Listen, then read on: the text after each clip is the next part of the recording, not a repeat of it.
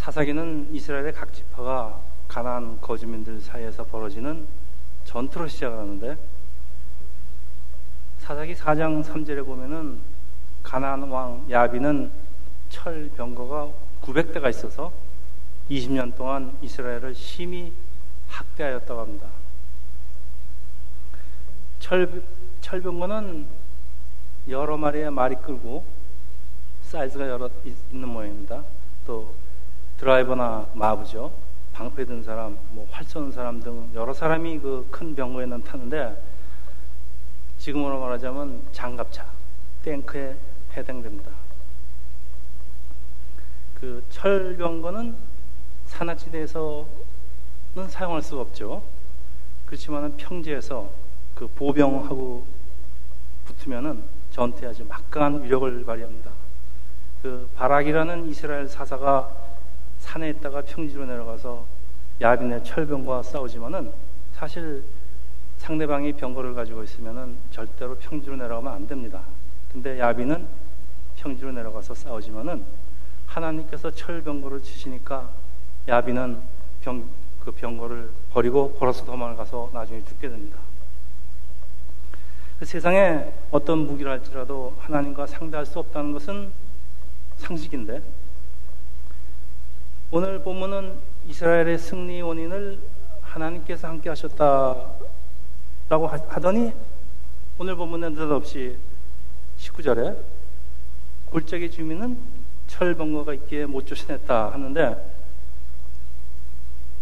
하나님께서 함께 하셔도 철병거는 못 당한다는 말씀은 아닐 것이고. 근데 왜 이스라엘은 왜 하나님께 하나님이 함께 하시는데도 이 철번 거를 가진 골짜기 주민을 못 쫓아내는 것일까요? 못 쫓아내는 것일까요? 아니면 안 쫓아내는 것일까요? 오늘 주제입니다. 자, 사사기 첫 시간입니다. 주보에 첨부된 사사시대 지도는 그 이스라엘 열두 지파하고 사사들의 위치가 나와 있으니까 이제 앞으로 사사기가 진행 동안에 그 갖고 다니시면서 또 참고하시면서 사사기 꼭 읽고 오시기 바랍니다. 그 사사 시대는 모세와 여호수아 같은 그 뛰어난 지도자가 있는 것이 아니라 각 지파별로 질서를 유지하면서 살아가는 일종의 미국 같은 지방 자치제도입니다. 그 이스라엘이 각 지파가 거주민을 쫓아내지 못하고 있는 것은 우리 지난 시간에 살펴봤지만은 결국 이것이 화근이 되어서 이스라엘 힘이 막강할 때는 가나안을 지배하지만은 반대로 약해지거나 가난에 강한 족속이 일어나면은 오히려 그들에게 핍박을 받게 됩니다. 이스라엘은 이렇게 문제가 생겨야지 하나님을 찾는데 하나님은 그래도 사사를 부르시고 사사들은 능력을 받아서 이스라엘 지파들을 연합해서 이런 핍박자의 손으로부터 이스라엘을 구원하는 것을 반복하는데 자, 이 사사 좀 생소한 단어지만은 히브리어로는 다스리다 또는 재판을 베풀다라는 뜻으로 민수기 25장 5절에는 사사를 재판관, 영어로 저, 젖지라고 했죠. 젖지라고 하지만은 사실 정확한 뜻은 아닙니다. 그 표현하기가 쉽지 않은 직분인데 이제 사람 간의 분쟁이 있을 때 모세의 율법을 가지고 상담을 해주면서 이 분쟁을 조정해주는 그런 그런 역할을 가진 사람입니다. 근데 사사기에는 12명에서 14명 정도의 사사가 등장을 하는데 이제 여자 사사 드보라를 제외하고는 이 모두 이런 상담자 역할을 하지 않는 상당히 좀 거친 사람들입니다. 그래서 이들을 진정한 이스라엘의 사사라기라기보다는 전쟁을 리드한 군사 지도자라고 표현해야 된, 표현하는 것이 맞다는 그 학자들의 의견입니다. 사사들의 사사기에 등장한 사사들의 특징을 말하자면은 아주 결함투성이에 아주 그 아주 그 무지막지한 사람들로서 세상 기준에 좀 미치지 못한 사람들입니다. 그래서 사실 사사라고 불릴 자격은 없는데 그리고 또 우리가 뭐 본을 받을 만한 사람들도 아닙니다. 뭐 사사기에 있는 나오는 사람 뭐 기도원 같은 사람 위인을 본받을 생각하지 마십시오. 하나님께서 이런 사람을 쓰시는 것은 특별한 의미가 있는데 우리 사사기를 진행하면서 같이 살펴보겠습니다. 사사 시대는 그, 그러니까 여호수아가 죽은 후부터 그 사무엘이라는 선지자가 이스라엘을 이끌 때까지 그그 사사기에 나오는 그 기간을 다 사사들의 기간을 단순히 더해버리면 한 400년 정도가 되기 때문에 400년이라고 그러는데 사실은 사사들의 활동 연대가 기록된 순서대로도 아니고 여러 사사들이 동시에 다른 지역에서 같은 지역에서 같은 시대에 활동했던 것이 거진 확실하기 때문에 중복된 시간을 이제 조정하려면 훨씬 짧아집니다. 그리고 그동안 많이 말씀드렸지만은 BC 15세기에서 13세기로 조정된 그 출애굽기 일자를 감안을 하면은 학자들 간의 의견 차이는 있지만은 대충 사사기의 기간은 BC 1200년부터 1025년 한 200년 정도를 사사 시대로 보면 될 것 같습니다. 그리고 우리가 이제 당분간 다룰 사사 시대는 이스라엘의 200년의 역사를 다룰 것입니다. 어떤 사람은 이 시대를 뛰어난 지도자가 없는 혼돈의 시대 또는 오늘 설교 제목처럼 왕이 없는 시대라고 표현을 하지만은 오히려 우리 사사기 잘 읽어보시면 이제 나오겠지만은 보이지 않는 하나님께서 성령의 역사를 아주 강하게 하셨던 그런 시대였습니다. 사사기 2장 11절부터는 아주 사사기를 잘 요약을 하고 있는데 대충 이렇게 됩니다. 첫째, 이스라엘이 하나님께 악을 행하면 둘째, 그 벌로 이방 민족의 핍박을 받고 또 이제 세 번째, 하나님께 부르짖으면은 하나님은 네 번째 사사를 세워서 구원을 하시고 다섯 번째로 몇 년간의 평화가 오지만은 그 사사가 죽어버리고 나면은 또 다시 처음으로 돌아가는 것을 하나님 앞에 또 악을 행하는 것을 한 사이클로 반복을 계속하고 있습니다. 사세기가 끝날 때까지. 그러다가 결국 그 마지막 사사 삼선 시대에는 아예 하나님께 부르짖는 것조차 잊어버리고 아주 영적으로 완전 타락을 합니다. 원래 이 사사의 임무가 이스라엘을 영적으로 인도하는 것이 역할이지만은 사사기에서 보여지는 사사들은 오히려 그 반대인 것이 이 정상적인 사람도 도저히 저지를 수 없는 그 아주 무자비하고 몰상식하고 아주 거친 행동들을 서심없이 합니다. 이 뭐 정치적인 음모와 암살, 속임수, 강간, 살인, 우상숭배, 뭐 권력을 탐하고 성적으로 물러나기 짝이 없고 자살, 집단, 강간, 납치, 뭐 아주 끔찍한 이야기들로 구성되어 있는 게 사사기입니다. 이런 와중에서 베냐민 지파는 거진 멸종을 하다시피 하는데 그러니까 이스라엘이 베냐민 지파의 종족을 유지하기 위해서 말하자면 연방 정부가 주선을 해서 다른 지파에서 200명 정도 그 여자들을 납치하다가 그 베냐민 남자들과 강제로 결혼을 시킵니다. 참 이런 사사기는 우리를 당혹스럽게 하는 내용 많이 담고 있긴 하지만은 그러니까 성경에서 아주 가장 다양하면서 흥미가지 진실한 사건들로서 사사기를 한번 읽기 시작하면은 어떤 분은 단숨에 사사기 밤을 새서라도 끝을 보려고 할 정도로 아주 흥미진진한 책입니다. 이렇게 세상 사람들도 하지 않는 행동을 하나님의 백성이라는 이스라엘이 아주 사사들이 또 거침없이 저지르는 이유를 사사기 저자는 뭐라고 표현을 하는가 하면은 그때 이스라엘의 왕이 없으므로 사람이 각기 자기의 소견에 오른 대로 행하였더라. 그리고 이 말은 사사기 후반부에 가면은 아주 찬성과 후렴처럼 반복이 됩니다. 그러니까 쉽게 우리 세상 말로 표현을 하면은 왕이 없으니까 참 자기들 마음대로 했다는 얘기인데 뭐 세상 말로 하는 말이 있죠. 제가 그 말을 여기서 표현할 수는 없지만 지만 지들 마음대로 했다는 겁니다. 그러니까 문제는 올바를 올바른 가치관을 가르치는 그 세상적인 지도자도 없고 또 그렇다고 영적인 지도자도 없다는 것인데 뭐 어쩌면 우리 지금 포스트 모더니즘 시대에 살고 있는데 똑같아요. 윤리 뭐 모랄도 없고 요즘 세상에 모랄도 없죠. 그리고 뭐 세상에 존경하는 사람 있냐 그러면 없어요. 누구처럼 되고 싶냐 그러면 전부 다 가수들 된다 그래요. 가수나 뭐 연예인 된다 그러고 뭐 본받고 싶은 삶의 롤도 없고 뭐 영적인 지도자도 없고 뭐 요즘 요즘 이 돌아가는 세상이 이런, 이런 것 같습니다. 어쩌면 사사기하고 요즘하고 아주 그냥 똑같 똑같은 형태인 것 같아요. 자 이제 본문 좀 보겠습니다. 여호수아가 죽은 후에 이스라엘은 각 지파별로 흩어져서 그곳에 사는 거주민들 쫓아내는 이제 전투가 시작되는데 흥미로운 것은 오늘 본문에는 쫓아내다라는 동사가 수도 없이 많이 나옵니다. 뭐 이게 쫓아내다 뭐 성경 구절 쫓아내다라는 동사를 아주 그것도 다양하게 사용을 하는데 쫓아냈다. 아니 못 쫓아냈다. 아니 안 쫓아냈다. 그러더니 쫓겨갔다. 이스라엘이 그 처음에는 아주 잘 쫓아냅니다. 잘 나가는 하다가 오늘 본문 27절에서 35절이 총 이제 아홉 이제 아홉 절인데 그 앞절 중에 쫓아냈다는 쫓아냈다는 건 아예 없어요. 그리고 못 쫓아냈다가 여섯 번, 안 쫓아냈다가 한 번, 그리고 오히려 쫓겨갔다가 한 번.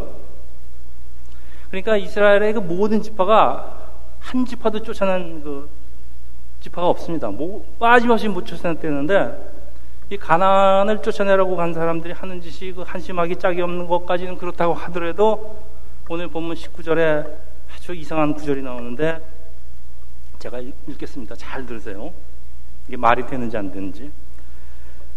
여호와께서 유다와 함께 계셨으므로 그가 산지 주민들을 쫓아내었으나 골짜기 주민들은 철병거가 있으므로 그들을 쫓아내지 못하였으며 이거 좀 이상하지 않아요? 뭐 이런 말이 있어요. 그러니까 철 하나님이 있어도 철병거가 있으면 못 쫓아낸다 그렇게 들리는데요.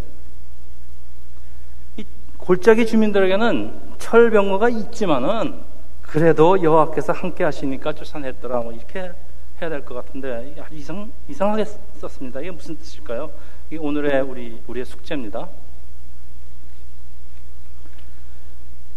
자, 그 이어지는 21절에 이 질문에 대한 힌트가 있습니다. 제가 읽겠습니다. 21절. 베냐민 자손은 예루살렘에 거주하는 여부스 족속을 쫓아내지 못하였으므로 못하였으므로 여부스 족속이 베냐민 자손과 함께 오늘까지 예루살렘에 거주하니라.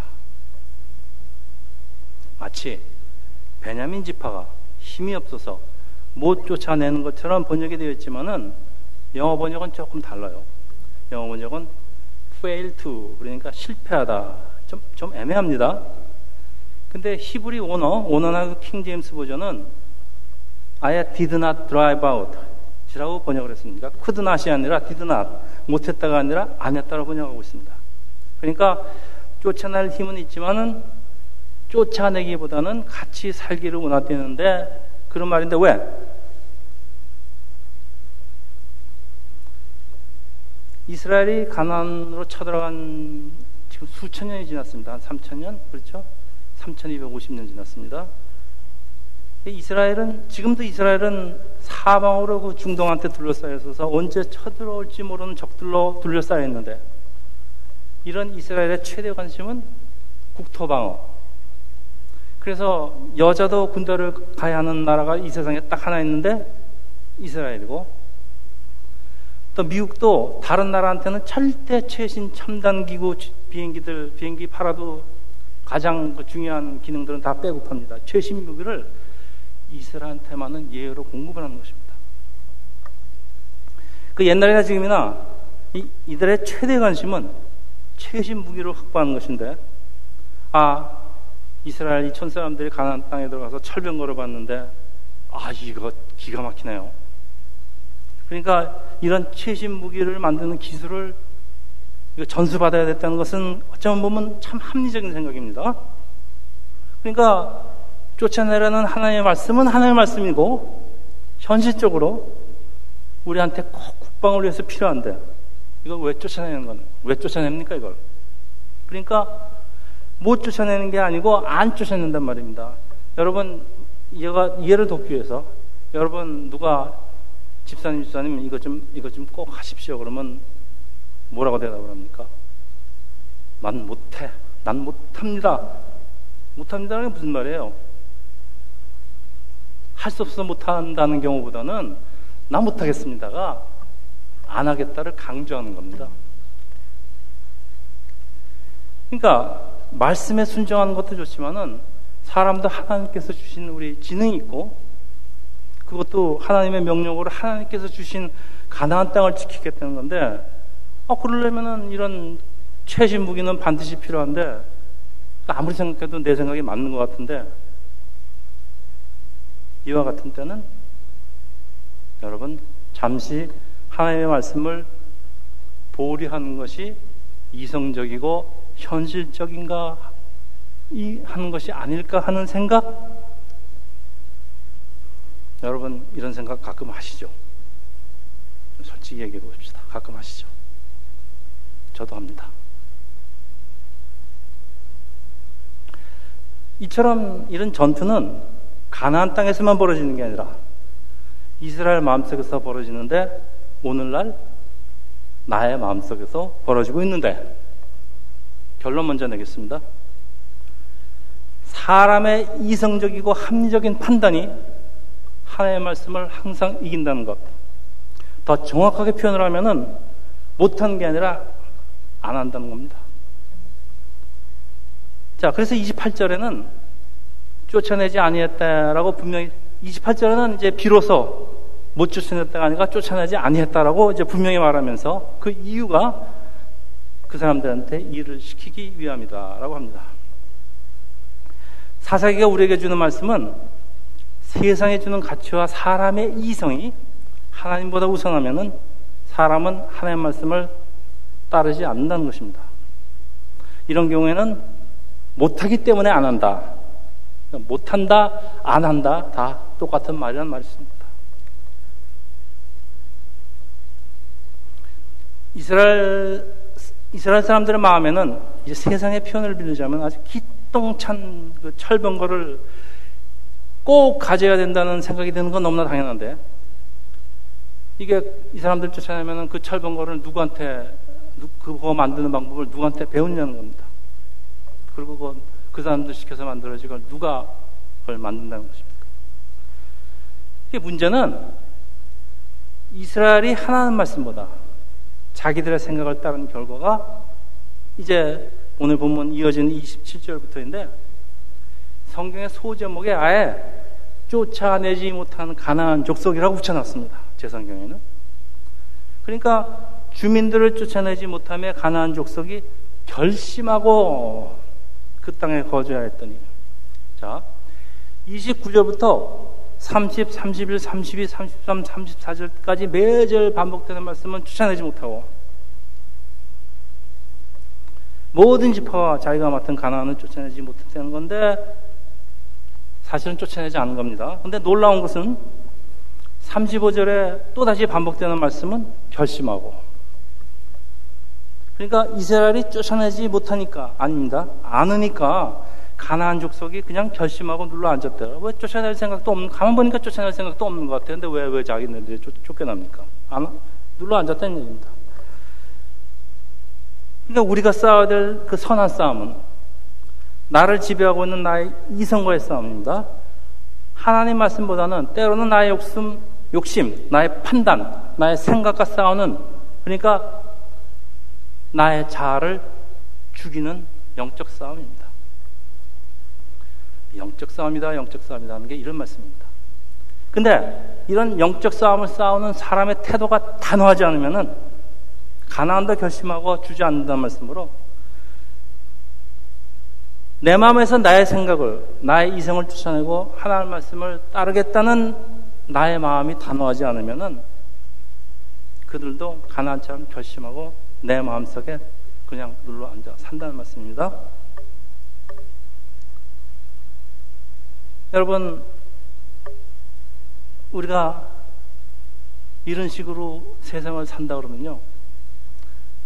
우리 이제 늙어서 죽기 전에 뭐 자서전 같은 거 쓰면은 자서전 끝물에 배가서는 절마다 그 사람이 무엇을 하려고 했는데 못하였더라. 그 사람이 이것을 쫓아내려고 했는데 못하였더라. 못하였더라. 못하였더라로 우리의 자서전이 끝납니다. 여러분 이렇게 살고 싶으십니까? 사사기를 배우면서 여호수아 세대가 보여준 그 순수한 신앙을 가진 이스라엘 참 순수했습니다. 그 시간은 지나고 이제 2세, 3세 그 대를 거듭함에 따라서 신앙이 아주 급속도로 추락하는 과정이 사색에 나와 있는데 그 이유를 살펴보라는 것은 이거 오늘날 우리 교회, 우리 세상에서 똑같이 일어나는 일입니다. 이스라엘은 사명을 받았지만 이루지 못하고 오히려 가나안화 되는 것처럼 우리가 정신을 차리지 않으면 우리 세상이 하나님화가 되는 것이 아니라 우리가 우리 세상이 교회가 가나안화 즉 세속화된다는 그런 경고입니다. 두렵게도 지금 우리 교회 지금 교회들 급속도로 세속화가 되고 있는 거 누가 부인하겠습니까? 우리가 살고 있는 이 포스트 모더니즘 시대의 특징이 우리 같이 공부했죠.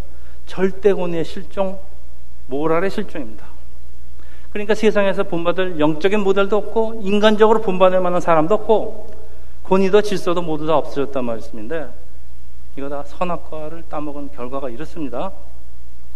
그러니까 인간의 위치를 하나님과 같이 높여보겠다는 생각은 이걸 인본주의라고 그러죠. 인본주의 극치로 하나님 그리고 하나님 말씀에 절대 권위는 없어지고 모든 것이 교회고 종교고 다 세속화돼서 세상 하는 대로 뒤따르고 복음은 변질되고 이 복음 대신에 기적과 이적을 보려는 예배를 드리겠다는 게 아니고 예배를 보겠다. 그러니까 예배를 구경하겠다는 그 관중들.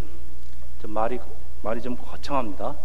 관중들로 교회는 가득하고 교회는 대용화는 되는데 아주 상업화가 됩니다. 자, 그 결과 작은 교회만이 가질 수 있는 기능들.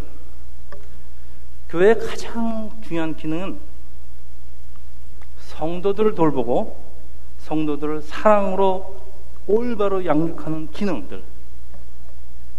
이거 점점 사라지고 있습니다. 가나안 땅에서 하나님의 백성 이스라엘이 치르는 전쟁은 하나님 나라 건설하는 것인데 사사기 1장에는 처음에는 이스라엘 가나안과 싸웁니다. 승리합니다. 근데 사사기가 끝날 무렵에 가면은 이스라엘은 누구하고 싸운지 아십니까? 지들끼리 싸웁니다. 그러다가 끝장납니다. 우리 크리스천이 세상의 죄와 싸우라고 우리가 부르심을 받은 예수의 십자가 군대입니다. 근데 요즘 어떻습니까? 우리끼리 싸우고 있습니다. 이스라엘이 하나님 앞에 죄를 권하고 그래서 문제가 생기면 그제 하나님을 찾고 또 하나님께서 문제를 해결해 주시면은 에이 설마 하나님께서 하셨겠어 하다 보니까 우연히 그렇게 됐겠지 우리 살면서 이러지 않아요? 우리 기도해서 응답 받으면은 좀 있으면 에이 설마 그냥 하다 보니까 그렇게 됐겠지 뭐 이런 거 반복하면은 우리 신앙 절대 잘할 수 없습니다 신앙에 도약이 있으려면은 보이지는 않지만은 우리 삶 속에서 역사하시는 하나님 성령 하나님을 체험을 해야 됩니다. 제가 하나님께 조금씩이라도 나의 삶을 맡기기 시작해야 된다고 계속 강조하는 것은 여러분, 여러분 속에서 여러분의 삶을 인도하시는 이 하나님을 조금씩 조금씩 체험하게, 체험하라는 말씀입니다. 이거 20년, 30년 체험하면요, 여러분, 부정할라야 부정을 할 수가 없습니다. 이거 하라는 겁니다, 여러분들. 가나안 땅에서 들어오는 이스라엘은 하나님의 인도하심을 체험하고 믿었습니다. 그렇지만은 가나안 문화와 종교에도 관심을 가지다가 결국 가나안 우상 성기게 됩니다. 문제가 바로 이건데 가나안 문명의 매력을 느끼는 건 어쩔 수 없다 하더라도 철병거 참 좋지 않습니까? 좋죠. 아이폰 얼마나 좋습니까? 컴퓨터가 없으면 어떻게 삽니까? 그렇지만은 종교에는 빠지지 말아야 되는데 가나안은 적과 꿀이 흐르는 땅이라는 말처럼 가나안은 가나안 사람들 참 생활이 윤택하고 세상적인 부를 누리고 있었는데 뭐 광야의 그 청동기 문화에서 철기 문명으로 들어가는 이 광야에 살던 촌 사람들이 그잘 사는 거 보고 뭐 부러움을 그 얼마나 부럽겠습니까? 그러니까 그 사람들이 섬기는 신에게 관심을 갖게 되는 것은 뭐 어쩔 수 없이 당연한 얘기입니다. 이스라엘에게 하나님이라는 참된 신이 있는데도 불구하고 가나안의 그 사악한 이방신을 쫓는 이유는 이스라엘이 가나라움의 풍요로움에 보고 그 매력에 빠지기 때문입니다. 우리 크리스천에게는 예수라는 아주 참 참다운 신이 있습니다. 그렇지만은 우리 세상 사람들 잘 사는 사람들 집에 가보면 참 좋고 참 자동차도 좋은 거 타고 집도 크고 아우 저 사람들은 어떻게 하면 저렇게 잘 살까? 부러, 부러하지 않습니까? 부러, 부러하다 보니까, 아, 나도 그렇게 됐으면 싶어서, 우리도 하나님께 기도합니다. 하나님 나 돈, 돈 잘 벌게 해주십니다. 근데 하나님은 이런 거 잘 안 들어주세요. 이, 그러니까 이제 하나님이 안 들어주시는 것 같으니까 이제 이 사람들, 그 이방신들 혹시 들어줄까 해서 그들이 하는 대로 따라 하는데 이게 전번 시간에 한 양다리 걸치기. 이 말로가 너무나 참담하다는 것은 사사기가 아주 적나라하게 보여줍니다. 이게 사사기의 신학적인 의미입니다. 그래서 사사기 저자가 반복하는 말은 이 시대는 왕이 없는 시대입니다. 속된 세상 말로 하자면 왕이 없으니까 완전 난장판이었다. 근데 이건 세상에 왕이 없다는 것만 말씀하신 게 아니고 하나님의 백성 이스라엘의 마음속에서는 다시 말해서 우리 크리스찬 하나님의 백성 크리스찬 마음속에서는 왕 대신 하나님이 없다는 말씀입니다. 그리고 왕 대신 하나님이 사람 마음속에 사람 마음속이었으면요 세상은 질서가 없어지고 완전히 난장판 엉망이 된다는 말씀입니다. 왜 우리 마음에 하나님이 없을까요? 우리 지난 시간에 이거 많이 다뤘죠? 우리가 세상과 하나님께 양다리 걸치기 때문에 그리고 또 하나 중요한 이유는 하나님을 체험한 경험이 없거나 많지 않기 때문입니다. 가나안 땅에 들어온 출애굽 2세들 정확하게 표현을 하면은 이 사람들은 가나안 땅에서 태어난 사람이 아니기 때문에 2세라고 할 수 없고 우리 뭐라 그럽니까? 여러분들 1.5세. 여서가 죽고 이제 가나안 땅 주인공들 우리 같은 사람은 시대는 물러가고 이제 여러분들 1.5세가 이 미국 이민을 주도해 나가는 1.5세가 1.5세입니다. 그리고 이제 여러분 이제 지금에서 수십 년이 흐르고 이제 여러분의 자녀들 가나안 땅에서 태어나는 2세, 3세로 이어지는데 이들의 신앙은 홍해와 요단강이 갈라지고 여리고 성이 무너지는 걸 목격한 사람들이 아니고 그냥 부모한테 듣고 자란 신앙들입니다. 체험적인 신앙이 아니고 부모로부터 전해받은 신앙, 다시 말해서 뭐라 그럽니까? 모태 신앙이라고 보면은 정확한 표현일 것입니다. 모태 신앙 장점 많죠. 장점 많죠. 그렇지만은 못해 신앙 그렇지만 못해. 힘이 없는 못해가 아니라 안 해. 오늘 그 얘기합니다. 힘이 없는 신앙이 되기 쉬운 게 문제인데, 살아계신 하나님을 체험한 생생한 경험이 없기 때문입니다. 여러분, 체험이 있으면 이런 모태가 어디 있습니까? 할 수 있다죠. 자, 젊으신 분들, 학생 여러분들은 부모를 따라서 교회에 와서 주일학교, 중고등부 거쳐온 모태신앙을 가진 분들이 많을 것으로 생각이 되는데 질문하겠습니다. 여러분은 부모를 따라 교회 오던 습관 때문에 교회 오셨습니까? 아니면 여러분 하나님 예배하시려고 여기 왔습니까? 솔직하게 그러면 자신한테 물어보세요. 왜 오셨습니까, 여기? 한국 이민 1세들의 그 저희 세대의 75%가 교회에 적을 두고 있다는 보고서가 있는데 한국에는 기독교 인구는 20%입니다. 캐드릭 포함. 여기는 75%입니다. 이게 무슨 말입니까? 교회 오는 사람들 모두 다 하나님을 예배하기 위해서 오는 것 아니란 말인데 그렇더라도 비록 그렇더라도 하나님의 말씀은 살았고 운동력이 있기 때문에 역사하는 힘이 있어서 교회를 계속 다니다 보면 희망이 있습니다. 그러나 1.5세 2세. 대부분 고등학교 졸업하고 대학교 그리고 사회 진출해서 교회 정기적으로 출석하는 여러분의 친구들 과연 얼마나 남아 있습니까? 대부분의 1.5세 2세들 일단 대학에 진학해서 집을 떠나고 나면 교회에서 멀어진 것 현실 그게 현실인데 누가 부정하겠습니까? 물론 물론 그들이 나이가 나이가 들고 가정을 가지면 다시 교회로 돌아옵니다. 왜냐하면 어렸을 때 배운 게 있어서 돌아옵니다. 그러나 그 중에서 탈락자도 많이 생길 것이고, 그리고 그렇다 치더라도 10년 후, 15년 후, 20년 후에 교회로 돌아오는데, 어찌 지금 여러분처럼 교회에 출석하신 분들과 중단 없이 출석하시는 분들과 20년 있다가 교회로 돌아오는 하나님 예배한다는 그 사람들하고 어떻게 비교를 하겠습니까? 하나님을 체험한 경험이 지금 20년이 없어지는데. 여러분, 이 말씀 들으면은 내가 지금부터 뭐 해야 된다는 생각 안 듭니까? 내 친구들, 아, 옛날에 다니던 친구들, 내, 나하고 저 중고등학교 같이 나온 친구들, 어떻게든지 교회를 끌고 와야 되겠다는 그런 생각 안 드세요? 그리고, 이제, 이민 일세 여러분들, 우리들이 해야 하는 가장 시급한 일은 이 땅에서, 우리 이민 일세는 이 땅에서 참 험한, 참 험한 꼴 많이 봤습니다. 그래서 하나님께 많이 부르짖었고, 하나님을 생생하게 경험을 하는 세대입니다. 그러니까 우리가 체험한 하나님을 우리의 이 세들이 체험할 수 있도록 해줘야 되는 거라고 생각을 합니다.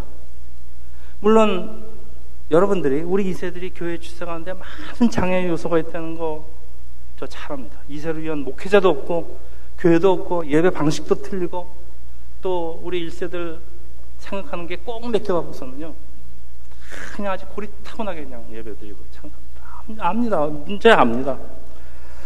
그 사람들에게 언급, 하지는 않겠는데 그래도 지금 교회를 출석하고 있는 여러분들 저는 대견하다고 표현을 합니다. 대견한 여러분들 이세들 이런 이세들을 올바로 교육하고 말씀을 바로 전하고 하나님을 여러분들 삶에서 체험하게 하는 것보다 더 중요한 것은 없다고 생각합니다. 이게 우리 1세들이 할 일입니다. 이것이 하나님께서 우리 세상교회 주신 사명 중에 하나라고 생각을 하고 있지만은 저희 몇 사람이 또 이런 몇 교회가 이런 일을 감당할 수가 있겠습니까? 없습니다. 이거 동역자 없이 이런 일이 가능하겠습니까? 일세분들 우리끼리 교회에 와서 지들끼리 친교하다가 우리 이세들은 하나님께서 알아서 하시겠지 하면서 그렇게 위안을 하시면서 그냥 내버려 두시겠습니까?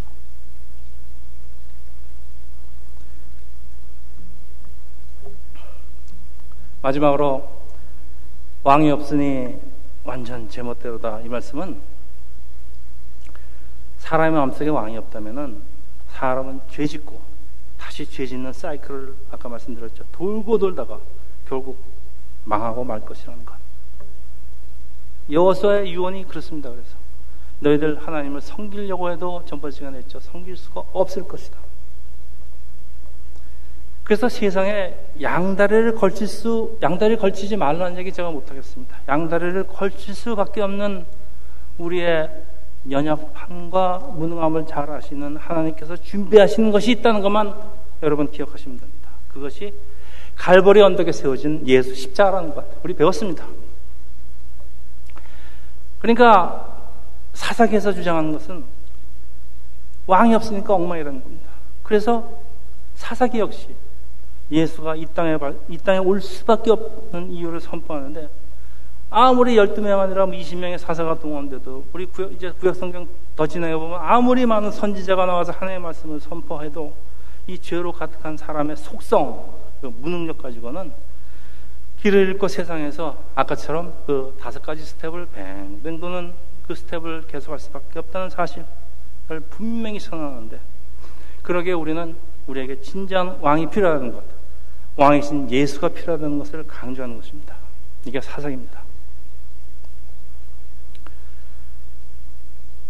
내 마음속에 깊은 곳에 살아서 꿈틀거리는 그 죄성들, 그 나만 잘나, 잘나겠다는 그 자아, 남한테 그냥 그 존경받고 싶겠다는 그 자아. 그 사람이 어찌 이거 없을 수가 있겠습니까? 이게 우리의 강함이 아니고 연약함입니다. 나도 어쩔 수 없는 그 나의 연약함. 아, 내가 정말 가망이 없는 인간이구나.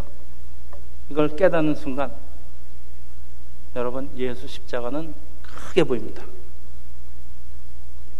그리고 사실 이것보다도 더큰 성령 체험은 없습니다. 우리가 비록 하나님을 사랑하는 것이 쉽지 않습니다. 그래서 하나님께서 방법을 마련해서 주신 예수. 그래서 우리가 그 예수를 붙들고 저번 시간에 했습니다. 예수를 붙들고만 있을 수 있어. 교회 그냥 나와서 잘 모르겠지만 예수를 붙들고만 있어도 언젠가는 하나님의 말씀이 역사하시고 그래서 왕이신 하나님을 예수를 체험하실 것입니다. 여러분 말씀 붙드시고 교회 빼먹지 마시고 하나님의 말씀하고 씨름하면서 그러다 보면은 언젠가 우리의 연약한 신앙은 활짝 도약하는 날이 올 것입니다. 기도합니다.